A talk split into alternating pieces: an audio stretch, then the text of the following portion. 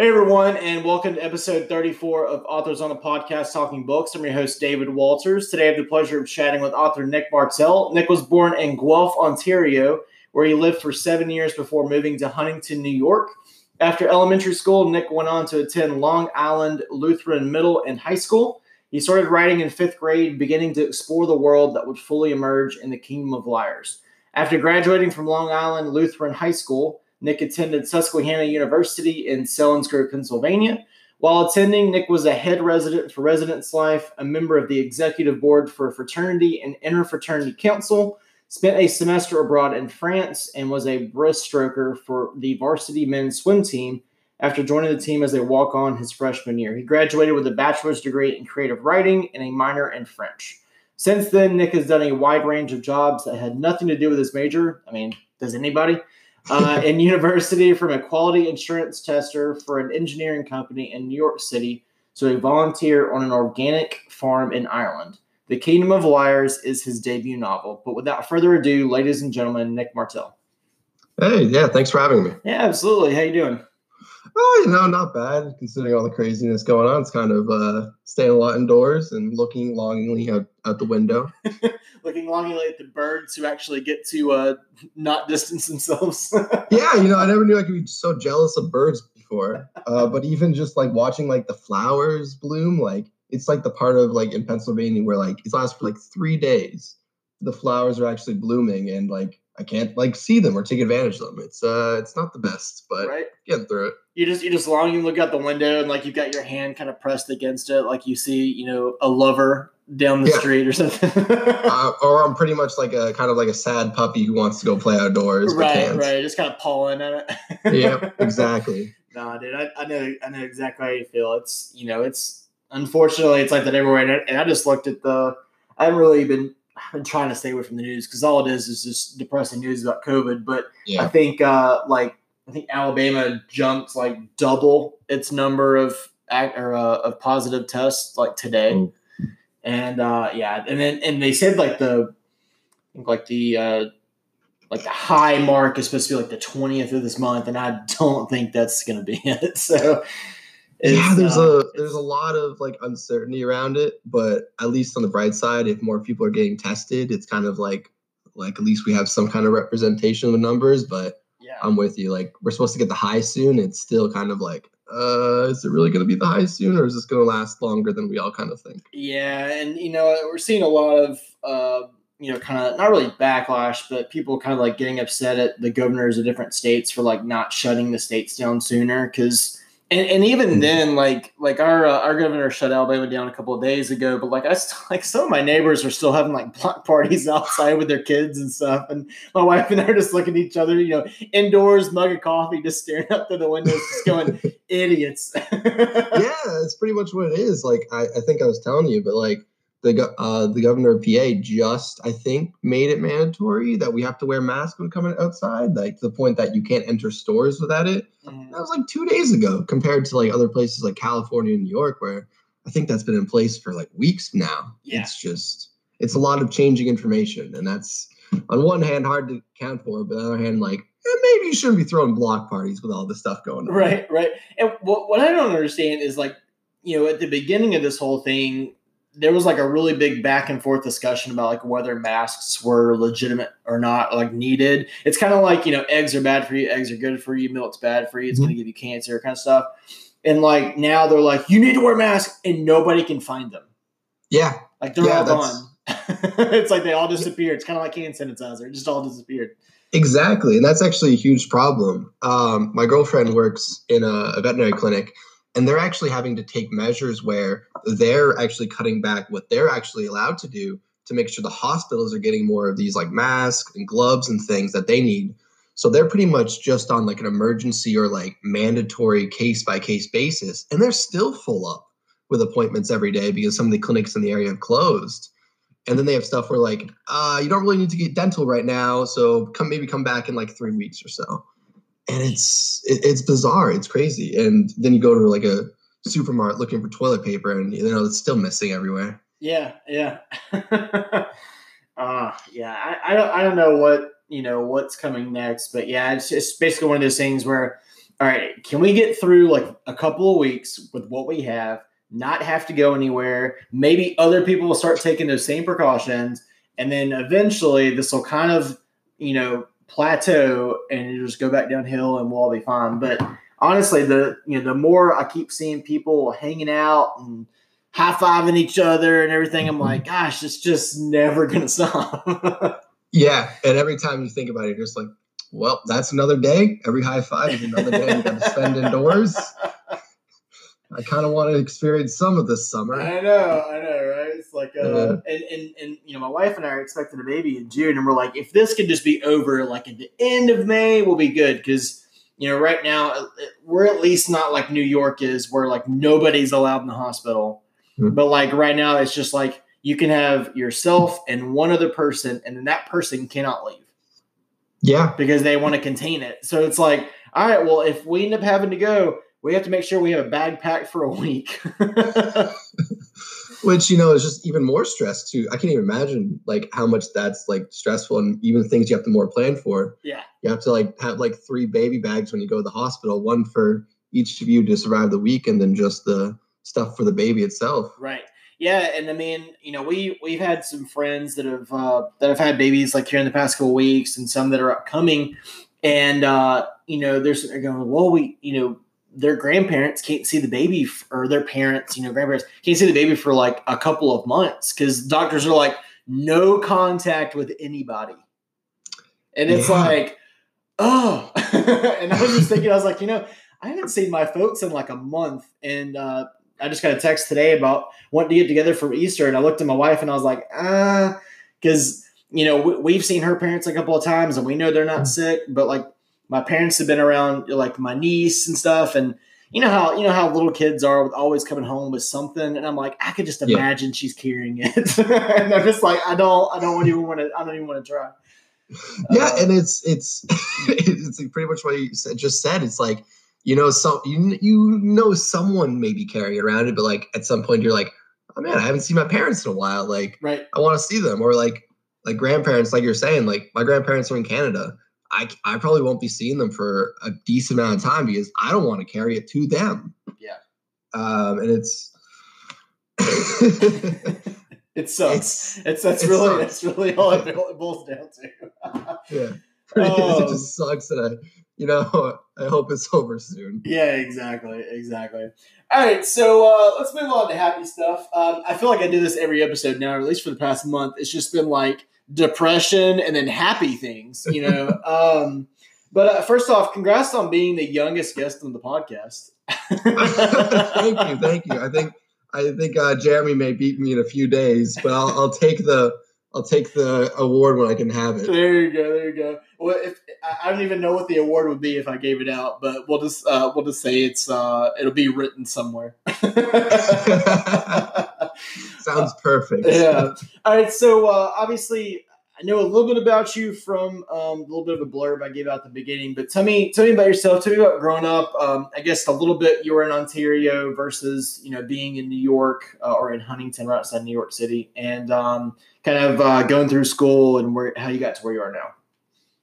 Yeah, so I like uh, like you said, I was born in Guelph, Ontario, uh, and I moved to the United States when I was about seven. Um, my dad got a new job in Long Island, and that was pretty much why we moved. And you know, there's not much of like a say culture shock going from like Canada to U.S. Like a lot of things, they're very much alike. But for a seven-year-old kid who had like a bunch of friends starting new, even at that age, was like weird. So inadvertently, like I was a more outdoorsy kid when I was in Canada, and when I moved, I ended up becoming more of an indoorsy person, and actually started like playing video games and like doing more artistic things compared to when I was younger and I ran around in the local conservation area in Canada. Um, and from there, you know, I when I moved to Huntington, uh, ironically, I got put in the uh, English as a secondary language program in my school um, because I didn't understand the person who was giving me the tests thick New York accent. and I'm not I'm not sure if you ever heard like a thick thick New York uh, accent like coffee and stuff. yeah. Oh yeah. But like, yeah, it's it's it's ridiculous. You, it's hard to hear. Um, so for a kid, when I when I was that young, I was just like, I don't know what you're saying. And they took it as, oh, you can't understand English. Oh, jeez. So I got I got put in English as secondary language programs, and for a long time, uh, just going through the English programs, they treated me like I was pretty much like an idiot, and where I'm like, I can understand you, I just couldn't understand that person. Um, so it actually disillusioned me to reading for and writing for a long time, and um, for a very, very, very long time, I didn't read, I didn't write, I didn't do anything related to act like any of those literature things. The books we they made us read were terrible. I got I, I don't remember the name of one of them, but it was like a book about where a kid drowns and then the another kid spends like the entire book like worrying and like obsessing over to it. And as like a kid in like third grade, we were like, okay, this is exciting. I kind of want to read about anything a little more interesting, like Harry Potter or you know City of Ember or things like this. Right. Um, but ends up being that they always gave us like kind of more literary books as a kid. Um, and it actually wasn't until I hit fourth grade where I had a teacher give me uh, Frindle by Andrew Clements that actually began like how much I loved reading. That book uh, probably changed my life for the better. Where I saw like it was just like this like like really funny kid with or, bright orange hair and glasses, which is how I looked at the time. Um, really, just like I saw myself in this book, and it ended up making me read more and more. And then from there, I grew into love fantasy and uh, books in general. And then by the time I was in fifth grade, I started writing a book every two years until eventually I sold one. That's, I guess, the quick and dirty version. so I have to know. Did you tell anybody that you knew English? oh, they knew immediately. Okay. The, the, the teacher, the teacher who got me was like, uh, he can, he, he knows, uh, he can understand and speak English fine. Why is he in here? And they were like, no, he's got to go through the proper protocols. He's got to pass the tests. And the, and the teacher who was teaching me was like, he's fine. Can we just get him out of here? Um, it, but I was in there for like, I don't know, six or seven months, I think, where like the teacher kind of just like, just do the work so I can get you out quicker. It was me kind of being like, all right, I guess this is what's going on. I think it was months before I even told my parents what was happening. They didn't kind of understand what was going on. They were wondering why your grades just, were so good. yeah, they're like, "Wow, you're doing great in English," and I was like, "Yeah, it's really easy." Um, so yeah, it was it was a mess. Uh, they, they, they, thought you were doing so great in English. You know, lo and behold, it was English as a second language. You know, just kind of cut off on your report card. yeah, yeah, and that's pretty much what it was when they finally figured out what was happening. Uh, they ended up going down to school and being like, "He's fine. Can he be taken out of this?" And they they're just like, "No, we got to go through the proper protocol. He's got to pass these exams and tests." And meanwhile, my both my parents are just like, all right, this is really dumb, but I guess this is just how it works. Right. Because we, like I said, we had just moved to America. Um, and then we very quickly realized it was not right. It was kind of dumb. And that was kind of where I began disinterested in literature and English in general for a bit. I gotcha. Yeah, it's, it's, it's kind of like one of those things where like your parents didn't know if you were play, playing a practical joke or like, did you lie to them and say that you didn't know English because you're from Canada? yeah, yeah. And I, I will I like I have to give the school some kind of like benefit of the doubt considering uh, when this had happened it was right around 9-11 mm. so I think they were concerned with a little more important things ah. uh, than the Canadian kid who had you know stuck in the English as a secondary learning class yeah I would I would think so yeah it's yeah. uh it's a, it's a little more important than uh yeah just let this kid just sit here for six months. He, he knows everything. It's fine. Yeah i'm surprised I, I they kind of just like make it a free period quickly. for you. Exactly. Like, you know what? Just like go get in some more laps in the pool. Like you'll be fine. Yeah yeah they're just they're just giving me extra credit. There you go. That's all. They really wanted me to pass all right, so uh, typically I ask about oddest jobs you've ever had, and I mean, it seems like you've had a few weird jobs, uh, you know, once you graduated. So, um, you volunteered on an organic farm in Ireland. yeah, yeah. So that's actually a, a pretty good story, uh, all things considered. So um, around the time of my senior year in college, you know, like all good stories, uh, I got my heart broken. Um, I, I just ended a relationship with someone who I'd been with like nearly five years, and it ended actually amicably. Like she wanted to go do one thing, and I wanted to go do the other, and it wasn't. It was pretty much our paths weren't going to like aligned anymore, mm-hmm. so we ended up breaking up. But at the time, I was kind of lost. I didn't know what to do because you know when you've been with someone that long, even if you haven't talked about things, you still kind of like, oh, they're going to be in my life for a long time Right. And to suddenly be like, all right, they're not there anymore. What do I want to do? And I kind of just kind of ran away, to be honest. I went to Ireland kind of as a way to escape from what I was going on and trying to do some good at the same time. And then I ended up going through this program called WWOOFing. And essentially, what it does is it provides workers uh, to farms in exchange for boarding, lodging, and food. They provide work and at the time i was like you know what? I can i can take a month off after i graduate or some time off to go to ireland and work on this farm and kind of get my head back straight and figure out what i want to do. And i ended up in this farm in the middle of nowhere ireland. Um, pretty much i don't even know if i can call it a farm but that's the closest thing i can um, working for these people. And to give you an insight of like how this happened this town didn't only had one bus going in it through every day there was only one bus in and out of the town. And we had showed up on the one day the bus wasn't running. So we had to like walk a decent amount from the nearest bus station just to get a cab to get to the place. So we pull up onto up this like huge kind of like old like mansiony place. There's no fields in sight. And we're like, and me and my friend who I was doing this with, we were like, what, what's going on? Like, are we in the right place? Like, uh, our host isn't responding. Like, what's going on? and but we see all these cows around like electric fences around us. So we're approaching the house and right on the porch is this goat. No leash no like no tether no nothing. It's just a goat sitting on the porch. And we're like oh okay you know there's cows around us like there's this goat. This has to be the right place. And then we get closer to the door. We still don't see or hear anyone. And the goat gets up and starts charging me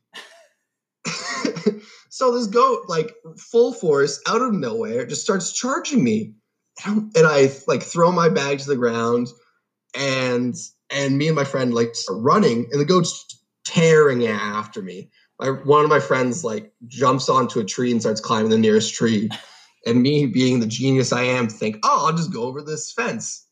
So I jump over this fence and you land in this like mud surrounded by all these cows and this goat stops at the edge, looks down at me. He's kind of like, "Well, aren't you special?" As I'm sitting in the mud, kind of just like jumped over after I jumped over this electric fence, and then it goes back, and then we like then like we start playing this game and trying to get to the front door without alarming this goat. And then by the time we do, we knock on the door, and this woman answers, and she's like, "We're like, okay, we're the we're the woofers for this place. Is like, are we in the right place?" And she's like did did uh did James send you here? Or like or like, yeah. He's like, all right, yeah, he's in the back. I'll let him know you're here. Lets us in. Like, so, so who's the goat? And she, she's like, oh, don't mind him. You know, he lost his family. He lost his family maybe like six months ago, and he's kind of been crazy since. He kind of like charges people he doesn't recognize. and we're just kind of like, you know, we we were shown pictures of the place, kind of get an idea what we would do. But you know, having a charging goat was kind of maybe we should have been informed of beforehand. um, and it was just the entire time I was there, it was bonkers. Um, we did so, so many odd end jobs and so many weird things. Like there were days where like our entire job was to like, all right, clear all this potato patch of weeds. Pretty pretty standard stuff. Mm-hmm. And then there were other days where the owner of this, I still say farm loosely, but it's the closest thing I got, would uh, disappear for half the day then show up at like 5 p.m. with a truck full of flowers he had ripped out of the nearby river, saying we had to plant them in because the opera was coming uh, to visit soon. so we're, you know, it's like 7, 8 p.m. and we're planting these flowers, kind of being like, I think I'm gonna die by the time we get some water in them. Um, and it easily one of the, the weirdest, uh, maybe most exp- like life experiencing times of my life and I, you know, after just seeing all this craziness, I kind of got my life being like, all right, I know what I want to do. And I read a lot of fantasy books while I was there. So you know, and the ends well. And I, I could tell stories for days on what the place we things we had to do in this place. It was like a it was like a sketch comedy show every other day. so I have to say, when you said woofing, all I could yep. think of, especially especially with you know your little bit of a northern accent, all I could think of was Ryan from The Office and woof. you know what I'm talking about, yep. right? Yeah, yeah, yeah. yeah. now I know it means worldwide opportunities on organic farms because I googled it, but yeah, all I could think was yeah, woof, and you know, I can just hear like the barking in the background with all the different you know phones and printers and fax machines and stuff going off.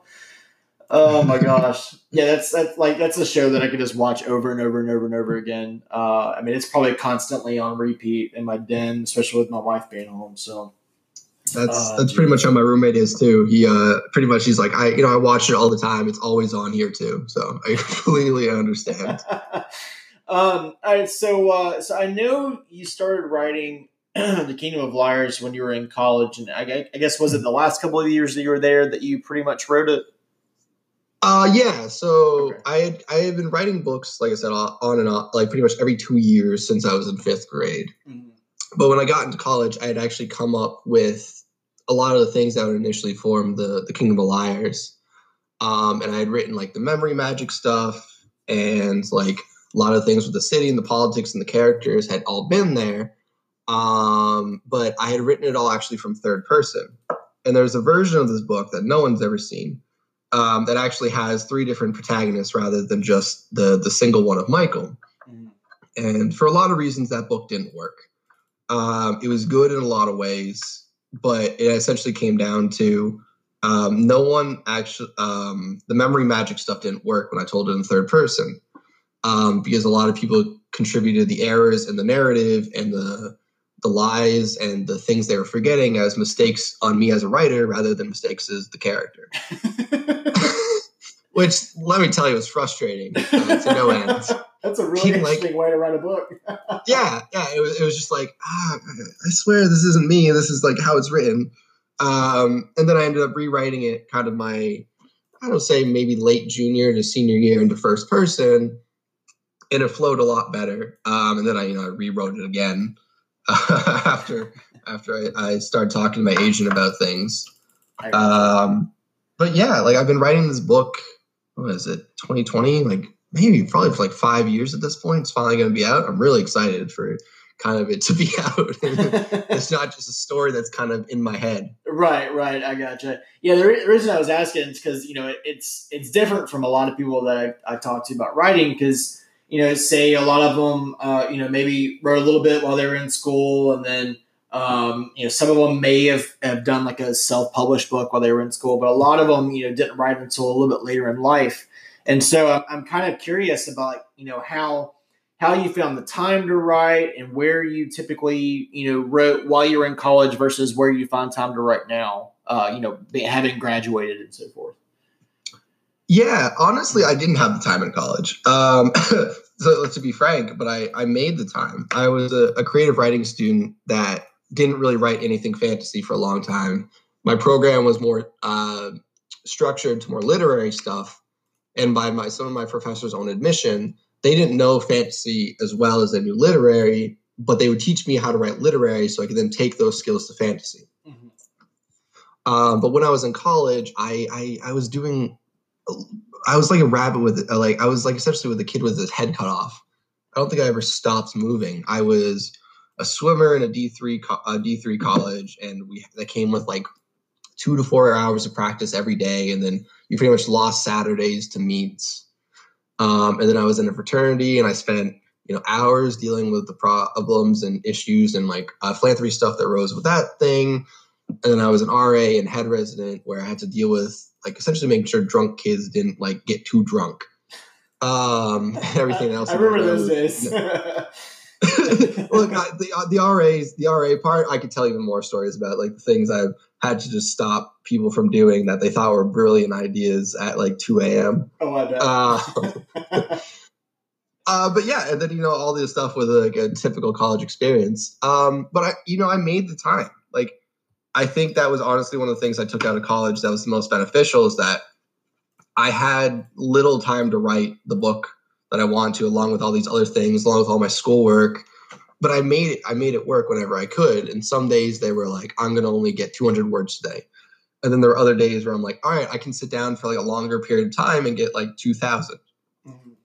And I I am forever thankful to actually how much I did during college because now I have actually more time to write and I make more productive on like honing my skills and doing what I can to get better as writing compared to when I was college where I was just running around thinking, okay, how much stuff can I get done in a single day while still getting a decent amount of sleep. Yeah. Yeah, I mean, it sounds like you really spread yourself thin in college. I mean, I, I felt like I, I, did a lot in college, not even close. I, I, I frankly did it on purpose. I had, you know, there's that there's an old saying where it's like, oh, write what you know, and I, in college, I had taken it to as, oh, I got to do more and more things, so I know more and more things. Eh, so I, I essentially tried to do everything and anything, and I look back at my college times actually really fondly, just because of how many friends and things I got to do that like other people didn't. Like my time as a swimmer in college, or some of my fondest memories, because got to meet people who like really are still close. I'm still close to this day and then as an RA, I learned a lot about kind of just like as self responsibility and how to like actually have responsibility to others and keep yourself on like the straight and narrow while at the same time, you know, doing like college stupid stuff, but no, not getting caught.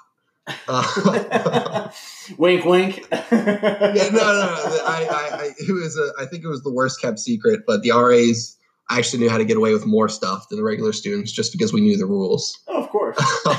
yeah. But then I learned a lot just about like philanthropy from my fraternity, where we had to you set aside days where you're like, okay, we're gonna go clean up Gettysburg. We're gonna throw this like chicken dinner event. How does these things come together? How do we reach out to the community around us to like have us support this thing? And how do things like that happen? And honestly, I I credit the fraternity just with showing me a a charity that I really like supporting in St. Jude. Like I didn't know about St. Jude beforehand, and now I'm like I try to make contributions at least every so often to it because they do amazing things. Yeah. Um, so I guess that's a, a little long-winded. Uh, I kind of just ran around a lot. no, you're fine. All right, so uh, you said you had uh, a ton of stories and you could go all day about being an RA. Um, what is the, uh, I guess, the funniest story that you've got for me? Uh, I think honestly, the funniest stories just came down to like the individual people that you ended up having to deal with every day. Um, but one of the things that stands out to me is that during so in college you have this thing called like room closing where for whatever breaks people go back home or just even for a semester that you close down the building and every year we had we have students who like are responsible for like checking to make sure like all like the things are unplugged so they don't waste electricity and make sure pretty much people leave. Uh, and normally it's a pretty easy thing. You do it in like two, three hours. You pretty much open every room. You're like, oh, no one's here. Everything's unplugged. Slam the door shut. Um, except one year when we we stumbled upon a party happening that with no one who went there in the school. so it's just me and another person at break, like closing breaks. We're looking in this room, and we open this door, and we just see beer cans everywhere on the floor, every single inch of the floor space thing covered. And there's just people sitting there casually drinking. They're like, oh, hey. And we're like, hey, you you guys know you're in like a, a freshman building, right? And they're like, oh, no. And they're like, do you do you guys go like are you in this room because you know we know the residents are there and like oh no and we're like where'd you guys come from like oh we were around the area we we saw the building was open just you know, sat down, have some drinks. I'm like looking at the floor, and there's like like two or three cases worth of beer just like emptied out. I'm like, oh, oh really? Just just casual thing? And they're like, yeah, yeah, yeah. And we're like, okay, we're gonna have to ask you to leave. And they're like, oh yeah, they're very they were very cordial, like pretty drunk, and they just kind of like, oh yeah, we'll leave. and we're just kind of like sitting there being like, do we report this? Like, where did these people come from? Like, because we didn't recognize any of them. Right. And it's just you you'd come across things like that where you just like people would wander into like rooms and they just had no place to be in there. To this day, I don't know where these people came from. I don't know how they got into the building. I just found like a, like four people very pretty drunk in this room that they had no place to belong to. Were they college And- age? Kind of, I think so. Like, to like, I, like I said, to this day, I still don't quite know what happened. but it's like the first memory that sticks out to me where you walk in, see a group of people you've never seen before. That people they didn't have any school IDs on them. They were just chilling in this freshman dorm with like three or four cases of beer. Interesting. I see. I don't, I don't feel like you know because I, I- I guess because up north things are a little bit closer together, like buildings and so forth, that people just kind of wander. See, like we're so spread out down here that people don't necessarily just wander into random buildings unless you're like in a strip mall and they just kind of walk in. So I, I, I can't say I've ever seen that happen, but that uh See, that's impressive that somebody just walks in, nobody notices, they just start crashing beers in a random room. See, see, that was the I, I would I would 100 percent agree with you. But I went to a school in the middle of nowhere, Pennsylvania. Like our our town, like our university, pretty much was like the town. Uh, So I have no idea where these people came from. like I, I I stand by the fact these people must have been like maybe they were friends who knew the area or they just had like gotten lucky, but you just you never know. And I still don't know. It's one of my life's greatest mysteries of where these people came from, how they found this random room unlocked, and why they had so much beer with them at the time. I hope, one day I hope to get the answer, but I doubt I ever will. right, right. Um, so, uh, so moving, uh, I guess, away from from from college life and dorm life and frat life. Yeah. um, tell me, uh, tell me how your how your writing process has changed from you know your your early years to now, and kind of um, you know whether or not are you an architect or a gardener? Are you a mix? Are you neither? Um. So yeah. So I'll start. I guess I'll start with kind of what kind of writer I am. I've always considered it kind of like road tripping, where I know I'm like I have a map of the United States in front of me, and I know I'm starting in New York. I want to take stops in Chicago, Nashville, Birmingham, Vegas, and end in San Francisco. Um, so I have a lot of my big plot points and like character stuff plotted out in advance, but I don't really know the minuate details. Kind of like, you know, you're going to take this kind of state highway all the way down, but you don't quite know what the road's called that you're going to turn off of, or where you're going to stop for dinner and so forth. Um, and it gives me a lot of kind of leeway between having a very strict guideline where I'm like, I gotta follow this, I gotta follow this, I can't deviate from my the plot and outline I've created, and while at the same time kind of giving me some kind of like, oh man, I have no idea where I'm going. Oh, now I do have some idea where I'm going with this kind of like loose outline. They kind of look like flow charts, to be honest, and I handwrite most of them, um, just to kind of give me like a little more patience and so forth because when i'm in front of my computer working i consider it like all right i gotta work. Where when i'm uh, when i write things down like pen and paper allows me to give some time to like more think about things like oh do i want to do this or do i want to do that? Like if i went off in this direction where would this character theoretically come with? Who would this affect? And so forth. Um, but before that i i think i tried every every kind of method. I tried heavy outlines and it didn't work for me and I tried kind of pantsing it, and it also didn't work for me. So I kind of found this happy medium where I know where I'm going, and I just don't quite know how to get there. Um, but the Kingdom of Liars series in itself is kind of strange um, from like a stand a writing standpoint because I designed the series actually in reverse. So the first like concrete image of this entire series is actually the ending, where I had I had kind of come up with where these characters had ended up and how how and what their ending goal was, but I didn't quite know how they, how they got there. Mm-hmm. So when I was creating the series, I kind of went in reverse and so forth. So I thought, okay, this character ended up with, in a blank position. How did they get there? How did they start? And kind of said, oh, if they began like this, how did they? How what what made step did they get to this power position? I'm being, being super vague because I don't want to like spoil things. no, you're good. Uh, but it really was a fun exercise and gives me a lot of things that I know where everything's going. Yeah. Um, and a lot of things I get to foreshadow in the first book are things that you're really going to blink and miss it the first time through it. Uh, I have characters say some kind of flat out, like spoilery things, but as a reader, you don't have the context yet, so you don't really catch it. When if you get once you read the second or the third, you'll go back and see the first. You're like, oh wait, he literally told us what was going to happen all the way in the beginning. Mhm. Uh, you just didn't catch it the first time through. I'm a huge fan of hiding things in plain sight and kind of letting the reader figure it out on like a reread or so forth, like how these things were hidden along the way. I gotcha. Um, kind of sticking to, I guess, writing process. I mean, it's it's really a uh, precursor to your writing process. Who um, who were some of your uh, writing influences, maybe growing up, and maybe even some that you have, you know, con- continued to keep as writing influences? Oh, um, so I'm a huge fan of Robin Hobb.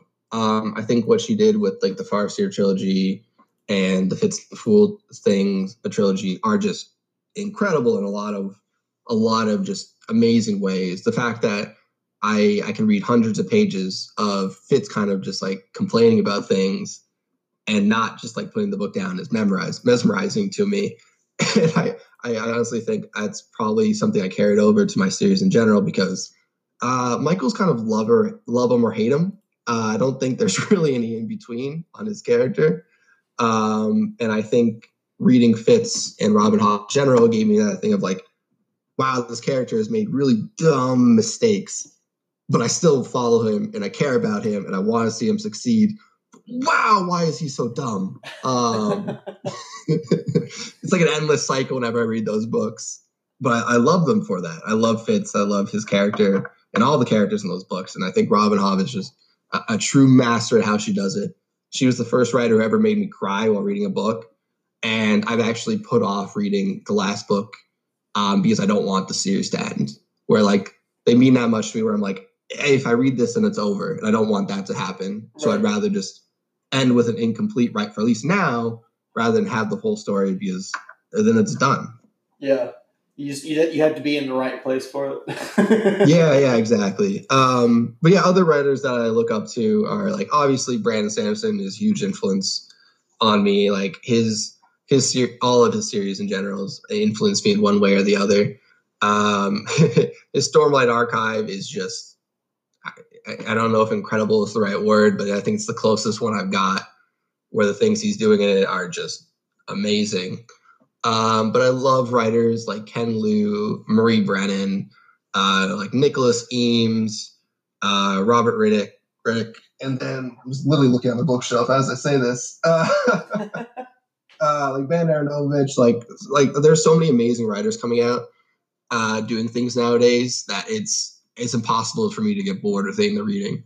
right. Um, but I think one of the things that is a lot surprising to at least people to talk about writing is like I've never read most of like the greats in fantasy. Mhm. Um, like a lot of people like people are like, oh, these are like the building blocks fantasy. I've never read them. Um, I kind of have this more like current pantheon of writers I look up to and the people who have influenced me compared to some others who are like, oh yeah, Tolkien's the best. And I'm like, I've never read anything of Tolkien. And I don't know if I will right yeah. now. Yeah, yeah, I, I kind of feel the same way. I mean, I, I'm fair. I'd say I'm fairly new to fantasy. I mean, you know, of course, when I grew up, I read, you know, Harry Potter and stuff like that. But, um, you know, I didn't really get deeply ingrained in fantasy until five ish years ago when I started really doing the blog stuff and, um, um, you know, kind of finding out I was like, oh, there's a, there's a lot of good stuff out there, you know, and and so yeah, a, lot of my read, you know, a lot of my reads are current, so it's either you know what's coming up or within the past couple of years or you know, but I, I just I go, you know, I'd love to read some of that old stuff, but a there's a lot of it, and b if I do that, I won't be able to enjoy all the new stuff. so and that's what it really is it's it's you hear those like at least i remember when i was going through school they're like you got to read the classics you got to read the classics unless then you don't have like you have a building block for all the stuff. But at the same time like i don't know i kind of like what i'm reading right now. Like Yeah. if i was reading like all the classics would i have necessarily gotten to like nk Jemisin quicker? Right, and like the, like her series blew me away. Like she won the hugo three years in a row Yeah. for what she did. Like like would i have missed out on that if i had stuck to like reading all of the classics and that doesn't mean there's anything wrong with the classics but i'm living in this age like at least right now where i can interact with all the writers i'm looking up to yeah, i can like go talk to them at conferences or like meet them through uh, professional means where i'm like i get to meet the heroes i look up to yeah, and that's really cool to me. Where I'm living in that tor- point where that may not always be the case. Where I want to take full advantage of the people I look up to. I want to talk to them. I want to get to know how they do things and what why they did certain things. Well, at the same time, enjoying the classics, but I, I would be remiss if I didn't take advantage of the opportunity in front of me. Yeah. Yeah, and if you look at it this way, you're talking and uh, writing alongside the authors of the classics in the next 60 years or 50 Yeah. years or whatever. So you're like, you know what? I'd rather be in the now. exactly. Like I can I can tell my kids where I'm like, I met Brandon Sanderson. They're like, oh, like yeah. I that's the thing. Like I'm, I, I can't. I I want to talk to all these writers. I want to tell, like, show my kids the stories that I grew up with, and they are a little different from the classics. Um, but I there's never there's we talk about like the golden age of fantasy, and then there's like the fantasy renaissance where a lot of people contribute, like Sanderson, Abercrombie, and other authors to creating that renaissance. But I think we're slowly progressing into another age where like all these writers are coming out and doing these amazing things, and I don't want to miss that. yeah. And they're all doing things completely different from the last. Yeah, and that's really one of like the really cool things that are going on right now is that every book out there is so different. Yeah. And there really is a book. They're slowly becoming a book for everyone out there. Mhm. Like uh, I'm trying to think, like the books. That, some of the books I read recently, like The Unspoken Name, Mhm. incredible. Um, and then I'm reading things like Shadows of the Short Day by I'm gonna so mess up his last name. It is Ale- by Alexander Dan from Gollancz, where it, it it's just I don't really know how to describe it other than it's brilliant. like all these books are that are so different from what they were even 10 years ago or five years ago that I, I'm overwhelmed with books that honestly at some points where I'm like, I have so many options. There's so many different things. What do I want to read now? Yeah, yeah, absolutely. Well, so let's uh let's talk about uh your debut. So, uh, Kingdom of Liars. It's book one of the Legacy of the Mercenary King. Um, so first off, how does it feel working with a publisher like Gollancz, especially for a debut novel and trilogy? Oh, it's wonderful. Like Gollancz, eh, Gollancz is wonderful. I love working with my editor, uh, Gillian. Gillian, she is way smarter than me and very deadly with a bow and arrow. And I've learned so much working just with a short period of time. And I would be, I can't forget to mention, like working with Joe and Saga Press is just also amazing. Like, I feel like I'm surrounded by like geniuses who know have been in the business so long and I've worked with so many amazing authors that I adore that I'm just like soaking up all their knowledge and like trying to get better as quickly as I can. Like I, I'm loving every everyone I'm working with. Like they're all incredible. Good, good. Um, all right, and a twofold question. So, uh, what was it like seeing the book covers for the first time since they're vastly different? And then, what was it like seeing what is essentially your idol, Brandon Sanderson's name, attached to a blurb on those books? Uh, so I'll start with the covers. Um, uh, I saw so I actually saw the covers around the same time actually, and it was kind of like this incredible thing where, uh, if I remember correctly, the UK cover came in first, and it was they pitched it as they before. Or maybe this is too much detail, but whatever. Um, when they said they were going to go for something like Kings of the Wyld and kind of Brandon's uh, UK versions, was kind of the mix they were going to say me, and they said, "Oh, we're going to give you Richard Anderson," and me being like, "Richard Anderson, wow, that's uh, like you're only giving me one of my favorite artists ever." wow, like no big deal. It's like, what, am I- Um, what are they going to turn it down? yeah, yeah, like oh man, oh shucks, I only got Richard Anderson. Like no, he was like I was like, oh man, this is incredible. I love him. um, so his, his cover came in first, and I was blown away. Um, and it was cool that one of the things we actually did was um, there was initial debate on which color was going to be the highlight of the thing. We had decided to go with kind of like gray, uh, black, uh, grayscale, and there was going to be a highlight in color. And red, for a lot of reasons, was the was the one that made most sense in terms of like the book and the presentation. But I remember the first time I saw the UK cover, I was just staring at it for a while, being like, okay, we just matched one of my like favorite artists with my book. I was blown away. And then maybe like a week or two later, the US cover came in, and I was just like, how did you like hit two home runs in the same in the same time? Like it was incredible. Um, and, and Ba- Ba- Bastien's co- uh, cover is is also incredible for so d- different reasons. Like um, Rich, the UK cover is so like it's a character thing. It's Michael on the cover, mid action, like he's holding things. It's this beautiful like grayscale with attention to detail. Then you have Bastien's kind of like just like imposing cover where it's just like the moon's broken. There's the cityscape, and I I, I can't. I'm as you can probably tell, I'm enthusiastic about the covers. I love them both for so many different reasons, and it's actually interesting where I when I hear people talk about the covers, most people have one favorite. They're like, "This is the best one," mm-hmm. and it's really interesting seeing what people gravitate to. Where I'm like, "Ah, these are my two children. I love them equally." Right. you, uh, you will not have me pick one of the over the other.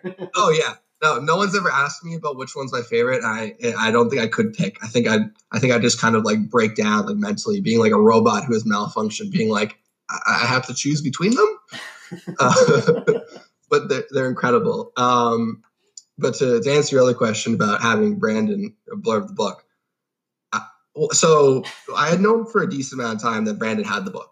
Um, and I was kind of told like, hey, like you never know, like authors are very busy they sometimes they get to books and sometimes they don't. It like the blurbing process is kind of like the wild west where you send a bunch of them out and like sometimes you get a few responses.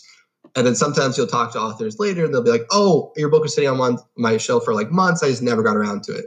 And some of them just won't respond because they didn't like it. Mm-hmm.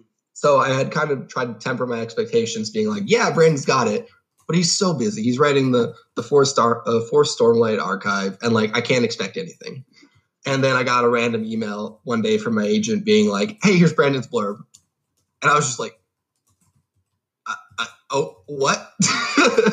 it was this kind of like truly just like mind breaking moment where the only thing I responded to the email was a bunch of exclamation points, uh, and I think I just sat down for a while, being like. Brandon just blurred my book. Like, am I dreaming? Like, I think I pinched myself for a few times.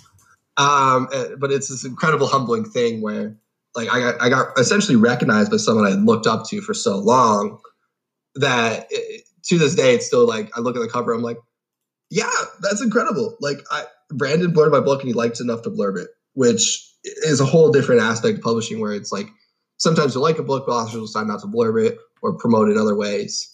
Uh, but for him to like enough to blurb it and to essentially like talk about it is just incredible. And I, uh, yeah, I'm still, as you can tell, stuttering and like flabbergasted. I was lucky enough to get it. It's incredibly humbling. And the fact that they said it was an excellent fantasy debut. You're probably like, oh, my heart, I can't take it. I, I, I won't lie. There was a little bit of like hand fanning, being like, "Oh my, oh my gosh!" Like she oh, said, fill, the, fill in the vapors. yeah, pretty much. Like it, it, it really was just uh, like a. I think I felt my brain stop for a bit. Mm-hmm. I, I, think the first. I think I, I all I did was send the blurb to like my my girlfriend. She was at work, and I think she just called me screaming, be like, "What?" And I was like, "Yeah, it happened." I think I, I think I was broken for a few days, being like, "Oh yeah, this happened. This is incredible." At least she didn't go, "Who?" and they're like, "All right, we're done. I can't do this anymore." yeah, I honestly like the the entire blur process. While it's very stressful, I I am beyond grateful and gracious for the people who have uh, get, read the book and blurbed it. We had Tamora Pierce blurb it too, who uh, I adore, but my girlfriend actually lost it. My Tamora Pierce is my girlfriend's favorite favorite author, and she actually was like, "Tamora Pierce blurbed your book." Are you kidding me? And I was like, yeah. And she was like, oh my God. Like she actually, I think, changed her view on me. And this is after we've been dating for years. She was like, my favorite author just blurred my boyfriend's book. Is this is this actually happening? uh, but yeah, we had, we had James Islington, Jeremy, at Edward Cox, and so many other amazing authors blurb, and it's it's an incredibly humbling experience. And I hope I can give it forward at some point if I ever become uh, like important or even like somewhat important that people start asking me for blurbs, I'll I'll make sure I always return the favor forward. Yeah, you don't want to be that guy where we're like, who's Nick Martell? Why and why yeah. is he, why is his name on this book?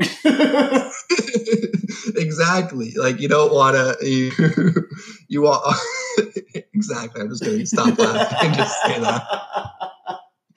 All right. So uh, I've got a couple of more questions I want to ask you, but first, um, for those that are listening that maybe don't really know about the Kingdom of Liars, um, you know, they've maybe seen the covers, they've heard it mentioned a couple times on the podcast. Can you give us like a like a quick sell on the novel before I go into my next questions? Yeah, so the the pitch I gave when I was selling it was essentially it's set in a city where magic costs memory to use, and a disgraced noble must deceive everyone around him to determine whether his father killed the child prince or not. Um, that's the simplest, quickest version of what my book's about. Uh, obviously, there are things like there's a shattered moon in the sky, there's gunpowder versus magic, and all these other aspects. But at the core, it's about this disgraced noble who's trying to figure out if his father's innocent or not. Okay. I mean, yeah. I mean, and, it, and it's it's also a very large book, so it's not just like that and you're done. And it's also a trilogy, so it's not yeah. yeah. Um. So my, so my first question, kind of based on that, and you pretty much touched all these points. So so yeah, in, Hollow, which is where the book takes place, magic comes at a price, and that price is memories. How did you come up with the idea, and why memories? Um, honestly, I tried to come up with the worst thing I could do to people without killing them. Um, at the time when I was creating the Kingdom of Liars, I had read a lot of books and kind of gotten frustrated where the worst thing people authors did to their books was like, "Oh, I'm going to kill a character," and I'm like, "Yeah, that's heartbreaking." But is there something worse I can do to characters in my own book? And so I really tried to come up with the thing: what is worse than like death? And it, to me, it was like the loss of like a person or loss of memories. Mm-hmm. So I started off coming up with things like, man, what would hurt me the most in this instance? So I'm like, if I just completely forgot about like my girlfriend, like we've been dating a long time, but if I just woke up the next day and I couldn't remember anything about her, that would cause a lot of heartbreak to her, to me, and to everyone around us. Yeah. And then from there, developed into well, what are other things that can really um, tug at the heartstrings of readers and things like if I took away a daughter's memory of their mother who had passed away, so they couldn't remember it, her what she looked like, would that be would that be painful to read and would that be heartbreaking? Um, and it really just it really just come down to the fact that I wanted to make the worst thing I could do that wasn't death to my characters, and losing memories was the worst thing that could, I could come up with. I mean, yeah, that, that, that is pretty awful. I, yeah. I, would have to agree. Yeah, and it's it's something that gets um, it's I've only kind of scratched the surface with in the Kingdom of Liars, where mm-hmm. we've see we get to see kind of one like level one magic, um, and how it affects people. And as the series progresses, the magic gets deeper and deeper until you essentially figure out under all of it uh, and how it works to precise details, precise details. Um, but for now, it right now it's just people are forgetting things. You lose your memories, and how does that inf- influence a society and a world and characters in general, where they can wake up the next morning and not remember things they really cared about? Yeah, I mean, because if you kind of think about it, you know, with with our in reality, you know, with like dementia and stuff, you know, you really yeah. see how that affects not only the person who has it, but everybody around them, and and it kind of your your magic system kind of works in, in in that kind of vein. Whereas like it's it's not apparent at the beginning, but as as it progresses, it just gets worse and worse and worse. And uh, and and yeah, I'm interested to see kind of how that plays out going forward uh, throughout the trilogy. Oh, it gets worse. Oh, I'm sure it does. it gets so worse. There's no um, way it gets better. better to me. Uh, right. Worse to everyone else. No, it, it, was it was it was cool because when you start thinking about how does a society function when they can forget aspects of it, like if the if the winners are the ones who decide how history is remembered, but they're also the ones who are forgetting history at the same time, does that mean there are huge gaps in history? There are things that they just kind of took out, and does that affect like the ruling class and how information is handled and stored and remembered, and how does that affect the society as a whole? Mm-hmm. Um, for like one example is that some of my characters put strong emphasis like I'll never forget you or remember me or like what is like our legacy because it to me when I was creating the society I was like if you could forget things at a, like a pin drop of a hat you would you would put more influence on what your lasting legacy is and how you affect others mm-hmm. because you can be forgotten and it happens kind of once or a few times in the series and as the, the first book especially where Michael just kind of forgets things. Um, I like to call him he's the most obvious, unreliable narrator you ever come across. Because in like the first page, he's like, I remember things now. Mm-hmm. Whereas, like, what do you mean? Like, what did he forget before? And him as an unreliable narrator, he he forgets things, and it's not always apparent. Um, and then you'll come across things where you'll be like, "Oh, that doesn't make sense," but Michael knows this, but like, "Oh, he's forgotten it now," and he doesn't really address it and so forth. Because when I forget things, I just forget them. Like they're, I, I'm not going to remember. I forgot them until like I get something jogs my memory. They just disappear. So when I was creating this magic system and things, I kind of try to do that natural thing of like, when you forget things, do you actually remember if you forgot them, or they kind of just disappear into the background? Gotcha. Gotcha. All right. So tell me more about this shattered moon in the sky uh, that crumbles throughout the story. Yeah, so um, so the shattered moon in the sky is called Salona, and it's separated into seven big floating pieces in the sky. And um, man, this is kind of ah, I'll tell the full story. Um, so I, I essentially created Salona um, because I tried to think of what was an environmental thing and like a society thing that would be really cool and striking, the same time could really influence the city and society as a whole. And honestly, I had I had tried to do something kind of like what Brandon does in the Stormlight Archives, where these massive storms are waging across the continent, and it really messes up the train, and the society has influenced it so when I was creating something that would kind of be like that and like an environmental thing, I created the Shattered Moon, where pieces of it fall to the earth and kind of bombard the world and the city of Hollow, especially at like a near constant rate. So they kind of developed means to like they watch the skies as long as watching like the walls for rebellion coming in, where it really is the city under siege from every angles and how it affects the society as a whole. Where look, something could fall out of the sky and destroy a building in like a few seconds.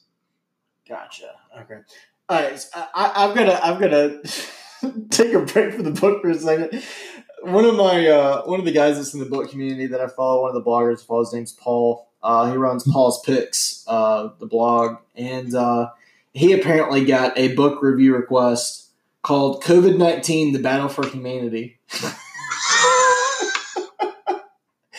and he literally responded, just goes, I'm sorry, I just I just don't have the time for this. And everybody's like, man, that's just too soon. you know, there, there there's there's hitting on trends, and then there's just being like, oh man, oh this is you know maybe like at least a year too soon. Right. I'm like I'm like just give it some time. I'm like they they crammed out fifty eight thousand words and two hundred two pages to write this book. I'm like we've only had this thing for like a few weeks. Like, like, like, let it lay low for a little bit. How about once this is all over and everybody's cured and we don't have to worry about it more, then you publish a book? Yeah, exactly. I, I actually kind of feel bad for the agents in like six months where they're going to get a lot of pandemic books coming out of this. Oh my gosh. Yeah, no doubt. no doubt. Um, all right, so back to your book. Sorry, I that was I saw that and I was like, all right, laugh moment. Um, all right, so what was your ultimate goal in creating Michael Kingman? So he's a boy born into a legendary family turned traitor after his father slays the king's son, allegedly. Um, what is what is your ultimate goal with with Kingman? So, um, so my ultimate goal with Michael Kingman was really to kind of tell the story of like a boy to a man to a hero to a legend to a myth, and I used hero and legend kind of like synonymous was like anti-hero and infamous and things like that where I had thought about a lot of these stories where the chosen one happens. Like you think of like Harry Potter is a good example. Um, Harry Potter was the chosen one. He defeated Voldemort. He then went on his life, and then his children were born. What do they do? How do they live up to this legacy of like what their father did and so forth? So, and I really wanted to try to deconstruct the chosen one as from a whole different angle. It's like the son of the chosen one. What happens when your your children kind of deal with like what happens to their parents. And I kind of magnified it to like the tenfold degree with like the Kingman family, where it's every chosen one who has ever lived is in this one family, and every one of them has been amazing, except Michael. Um, and honestly, my ultimate goal with Michael is to kind of show that I didn't want him to be truly sympathetic to begin with, because I had kind of grown. Well, I feel like I say grown bored a lot um, with things, but I guess that's what writers do is we see things in fantasy and kind of respond to them. Um, but I had gotten kind of like bored with like the really chosen hero who is kind of like good at everything, and I got really interested in the side characters. A lot of these stories, like Jaime Lannister. I think I am the only person who has ever liked Jaime Lannister in book one. I adored him in book one because I thought he was like, man, this king is a kingslayer. Like, oh yeah, he's a terrible person. He definitely pu- pushed that kid out of the window, but like, he's definitely more interesting than what some of the other characters I'm reading about. Spoiler right alert! I'm just kidding. the book's been up forever. Say, like chapter one. um, but yeah, I, I really grew interested in a lot of these side characters and how they like matured and developed, and I kind of wanted to see their stories. So in a lot of ways, Michael is like if you look at him like his legendary family, like oh he's the chosen one. Michael is not the chosen one. Michael is so far from the chosen one, he couldn't even like hit the hit the chosen one with like a catapult. Right. Uh, Michael really is this kid who is kind of crumbled and trying to mature under this legacy, and he's trying to do things good, but failing at every turn. He really is someone who's trying his best, but failing at every turn. And how his story is really going to develop um, I don't know how to answer that question without spoiling uh, things, but it's it's not it's gonna it's not gonna end up well, but it's gonna end up it, it's gonna be he's gonna create a legacy. Okay. It's kind of the easiest way to say. Michael creates a legacy, and his family and the people around him create legacies of their own, and that changes and shapes the world and the city they're in for some time but that doesn't mean Michael's a hero in any means. Michael is so far from the hero um, that even he kind of starts calling himself a villain at certain points in the narrative. And the people around him actually start calling themselves villains too. Where to me, it was like, if you're going to change a society that has been so deeply ingrained in a lot of like these kind of like bad ways, these people are going to become traitors and villains to kind of do it where if they because they'll be labeled as unjust and as rebellion rebels and things. So Michael and people around him really do become traitors and villains rather than the heroes to try to change the society they're in for good and for worse. I gotcha. Um, are there any other protagonists in fantasy today that you would compare him to? I mean, I know you said you know you kind of like the characters like a Jaime Lannister or so forth. They're kind of secondary, but also pretty uh, important to the story. But would you say there's anybody, maybe you know, one or two that you would say, uh, I, could, I could kind of see that comparison? Oh, that's a great question. I don't know if I have an answer for it. Um, oh, stumper! I, I that I, I'm like thinking about it because there are characters such as like, like I think Fitz in terms of uh, he keeps doing stupid things and you want to hit him for mm-hmm. keep doing these stupid things is very reminiscent of what Michael does. But Fitz is too good. Like Fitz is someone who's always trying to do good, where Michael is not not always trying to do good. He thinks he's doing good, but he's not.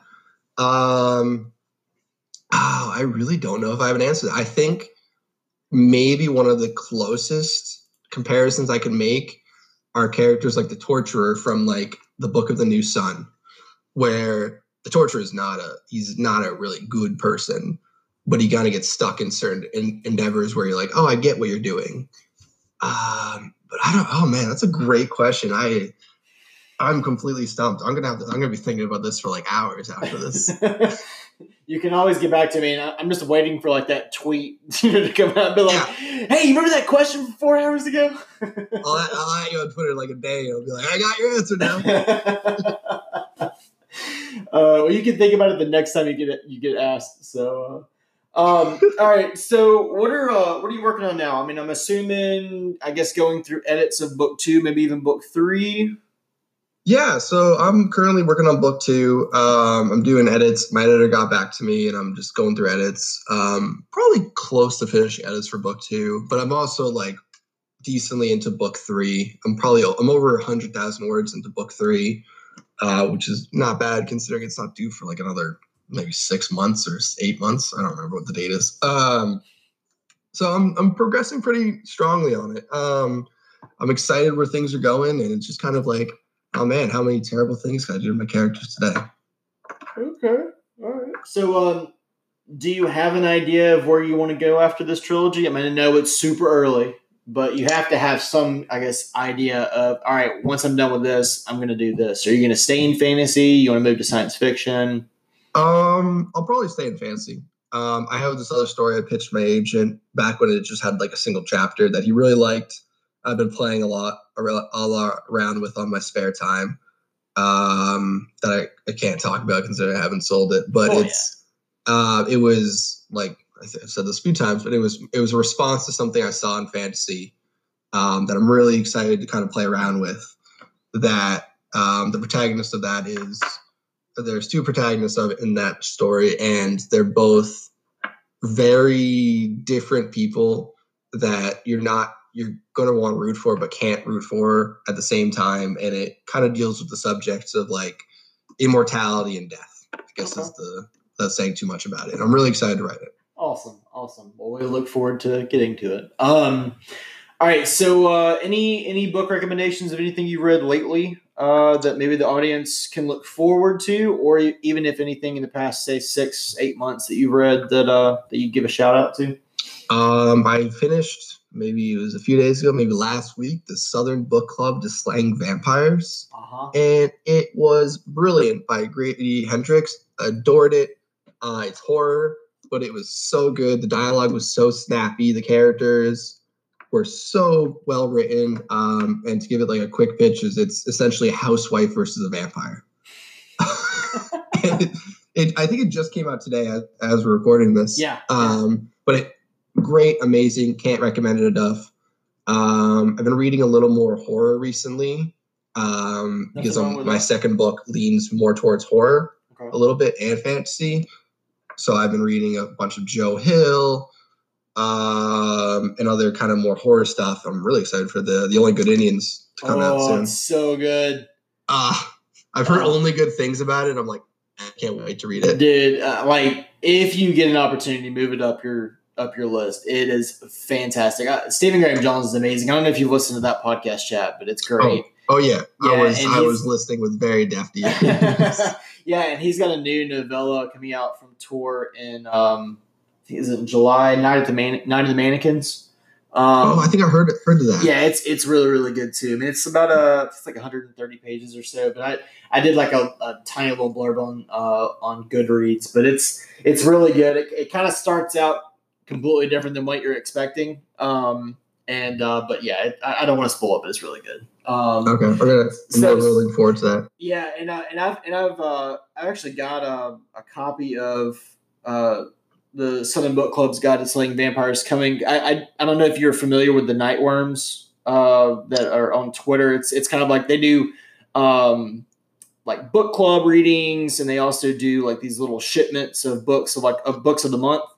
Um, okay. And they did a, a package that's got uh, Tim Lebbon's Eden, which I just reviewed uh, for Titan, and then uh, uh the Southern Book Club's Guide to Slaying Vampires in it, um, kind of like as a little duo book box. Okay. Uh, and, I, cool. and, I, and I'm hoping to get that here pretty soon because I really want to read Grady Hendrix's newest. Because I actually haven't read any by him, but all I keep hearing are great things about all his books. So this was actually his first, his, uh, the first book I read from him too, and I was, like I said, I thought it was amazing. Yeah. I read it maybe two days, maybe a day and a half, but I, I enjoyed it immensely. Okay. Any uh, any other any other things you've read here recently? You said some Joe Hill. What uh what did you read by Joe Hill? Oh, I read his a bunch of his short story collections that the name is escaping me. I read almost entirely all his short story collections. Is that a Full Throttle and 20th Century Ghosts? Yeah, yeah. I've read I read full I've read um, Full Throttle once already, but like I said, I've been kind of reading more horror recently um, to kind of give me an idea of how really good authors have been pulling it off. Um, so I've been reread that, but you know, it's still amazing as the first time I read it. Yeah. Uh, and I think Strange Weather is the other one yeah. by him I just yeah. read. I think yep. that's like the it's like the four novella. Yep. Yep. Series. Uh, I'm trying to think of some more that you need to you need to get to. Um, hmm, some good horror. Uh, I mean, anything that's coming out right now by uh, Silver Shamrock or Poltergeist Press. Um, they're putting okay. a lot of like kind of like in, kind of indie-ish horror, but it's it's really good stuff. Uh, Kealan Patrick Burke's a really good one if you want some really good like unsettling horror. Um, he's uh he self publishes all his and does his own Okay. covers and stuff. Um, but if, if you want a really good kind of quick read, the first one that hooked me on him was uh, it's called Sour Candy. It's a Sour novella. Um, Okay. It's phenomenal. Like I, I think I think you'll really enjoy it. Um, and I think it's like two or three bucks on Kindle. Um, Okay, I'll definitely check it out. yeah, for sure. But uh, yeah, Um, I uh, I'm actually in the middle of reading Kingdom of Liars, um, and uh, so I, I should have something to you for Sam. I'm finishing up The Ranger of Marzana by John Skovron, and I'm about to start Jeremy's debut. It's uh, Stormblood's really good. Stormblood, I yeah. read it a few months ago, and I really enjoyed it. Yeah, he uh, he asked because we, moved up his uh, his chat like a month uh, just because everybody has plenty of time now. Um, and so and so he was like, um, "Are you gonna be able to read the book by then?" I'm like, "I hope so." So I mean, I've got like 11 days to read it now. So I'm like, "Man, why do I have to read so many thick books at the same time?" because his definitely isn't short. Yours is not short, and Ranger of Marzana is not short. I'm like, I really need to like figure out like reading a couple of really short books along with one or two thick ones. But, um, but yeah, so I've got a. I feel like I've got a lot of good reading ahead of me. So Oh yeah, I, I fully understand. I think the the next book I'm going to do is uh, the uh, third James Islington book. Um, and the name escapes. uh, it. Light of All That Falls. Thank you. Uh, yeah, his is my his is, book is my next probably read, and it's let's just say it's thick. Yeah. I loved it, T H I C really thick. but it's it's a you know it's thick. Yeah. Um, I had to get I had to get a quick read before I before I started that, but but I'm really excited to see the end of the trilogy. I gotcha. Yeah, that's that's one I need to start. Yeah, I'm sitting here like looking across my bookshelves, just like I'm like, oh gosh, I really need to read that. I really need to read that. So like I I hadn't, I hadn't read any like of uh, Sam Sykes books until Seven Blades in Black came out last Mhm. year from Orbit, and uh, I went ahead and got his uh, first trilogy from them, uh, which the name of the trilogy is it starts with the uh, City Stained Red. Yeah. And uh, I I had gone back and bought a copy of his first book that came out years ago called Affinity for Steel. And if you want to talk about a thick book, it t- I feel like it takes up a quarter of my bookshelf. Like it's so long. And I think it's I think it's a few books kind of like uh, thrown together. Um, but yeah, it's uh, yeah. I'm just sitting here like looking, and I'm just like, oh my gosh, like I don't I don't feel like I read short books at all. No, I, I I completely understand because like I'm looking at my bookshelf too, and I'm like, man, I still gotta start Dark Age, and that's another hefty book. I haven't read Priory of the Orange Tree, and that's a another hefty book. I'm really excited to read both of them, but I'm like, man, it's like a relationship sometimes when I start big books. it's like it's like oh gosh, I'm really gonna put time to this. Yeah, so an Affinity for Steel, it's an omnibus. It's called the Aeon's Gate Omnibus. It's 1,472 pages. Ooh, ooh, that yeah, that's a doorstopper. Yeah, that's uh that's like if I actually had time during this pandemic that I would read it. But oh my gosh. I think Um, that classifies as a weapon in some areas. it does, yeah, yeah. I mean, I, I could probably, I could probably kill a few small people with it. Um, I, I don't, I don't kill children, but maybe like people that are shorter than me, um, I could probably do it with. But, um, you know, man, like I, like I said, kind of when we were off air, I could probably literally talk to you all day. Um, Yeah, because you know we, we talked a little bit about video games off air, and we could sit here and talk about books all day and all night and through the weekend. But um, it- it's really been an awesome time uh, getting to chat with you about the Kingdom of Liars and about uh, kind of how you how you've gotten to where you are now with with writing and uh, you know learning English as a second language. Oh, I'm And, never gonna uh, live that one down. yeah, you're not going to, because it's because it's going to go in the in the podcast notes. Um, but uh, but guys, everybody that's listening in, uh, you can find Nick on Twitter at Mac Martell. Um, you can also find him on Instagram at Nick Martell Official. Uh, and just so you know, uh, he has already reiterated me that he's really bad at social media. Um, but he, he is an interesting follow when he is on. Um, you can also find his website, it's nickmartell.com. And as far as the Kingdom of Liars, so with COVID comes delays, unfortunately. But uh, the good news is, is in the U.S. on May fifth, uh, the Kingdom of Kingdom of Liars will be out in ebook and audio, and the hardcover will be released on June twenty third, which is the day after my birthday. So if anybody wants to buy me a copy for my birthday, have at it. Um, hey, sounds like or you know, buy one for yourself and one for me. That works. Uh, and then uh, if you're in the UK, uh, all the versions will re- be released on May seventh. So you are you know lucky dogs in that regard. so, um, but yeah, so Kingdom of Liars. If you like reading on ebook, May fifth. If you like listening to audiobook, May fifth. That one's coming from recorded books. Um, and then you know if you just have to have a hardcover, which everybody loves the smell of a new hardcover June 23rd. Mm-hmm. But uh, Nick, we're definitely looking forward to it and the continuation of the series and uh, finding out just uh, who Michael Kingman is and uh, why you decided to write him. and uh, and, uh, and yeah, if there's uh, anything else you want to add, feel free. No, thanks for having me on. For sure, man. It's it's been great. Let's uh, let's do this again. Oh yeah, absolutely. Have a good one, man. You too. Hope you guys enjoyed my chat with Nick Martell. Uh, stay tuned. Tomorrow, uh, I'm actually going to be chatting with very well known fantasy author Nicholas Eames. Uh, where we talk about his series, The Band, which includes book one, Kings of the Wyld, and book two, Bloody Rose. Uh, two of my favorite books over the past couple of years. Definitely looking forward to chatting with him. Uh, and then on the 9th, uh, so the next days, because I'm doing these three days in a row, chatting with Ryan Van Loan about his debut, The Sin in the Steel, uh, coming from Tor Books here in just a couple of months. Uh, so, yeah, definitely stay tuned for some fantasy goodness. And uh, yeah, hope you guys are staying safe out there. Thanks.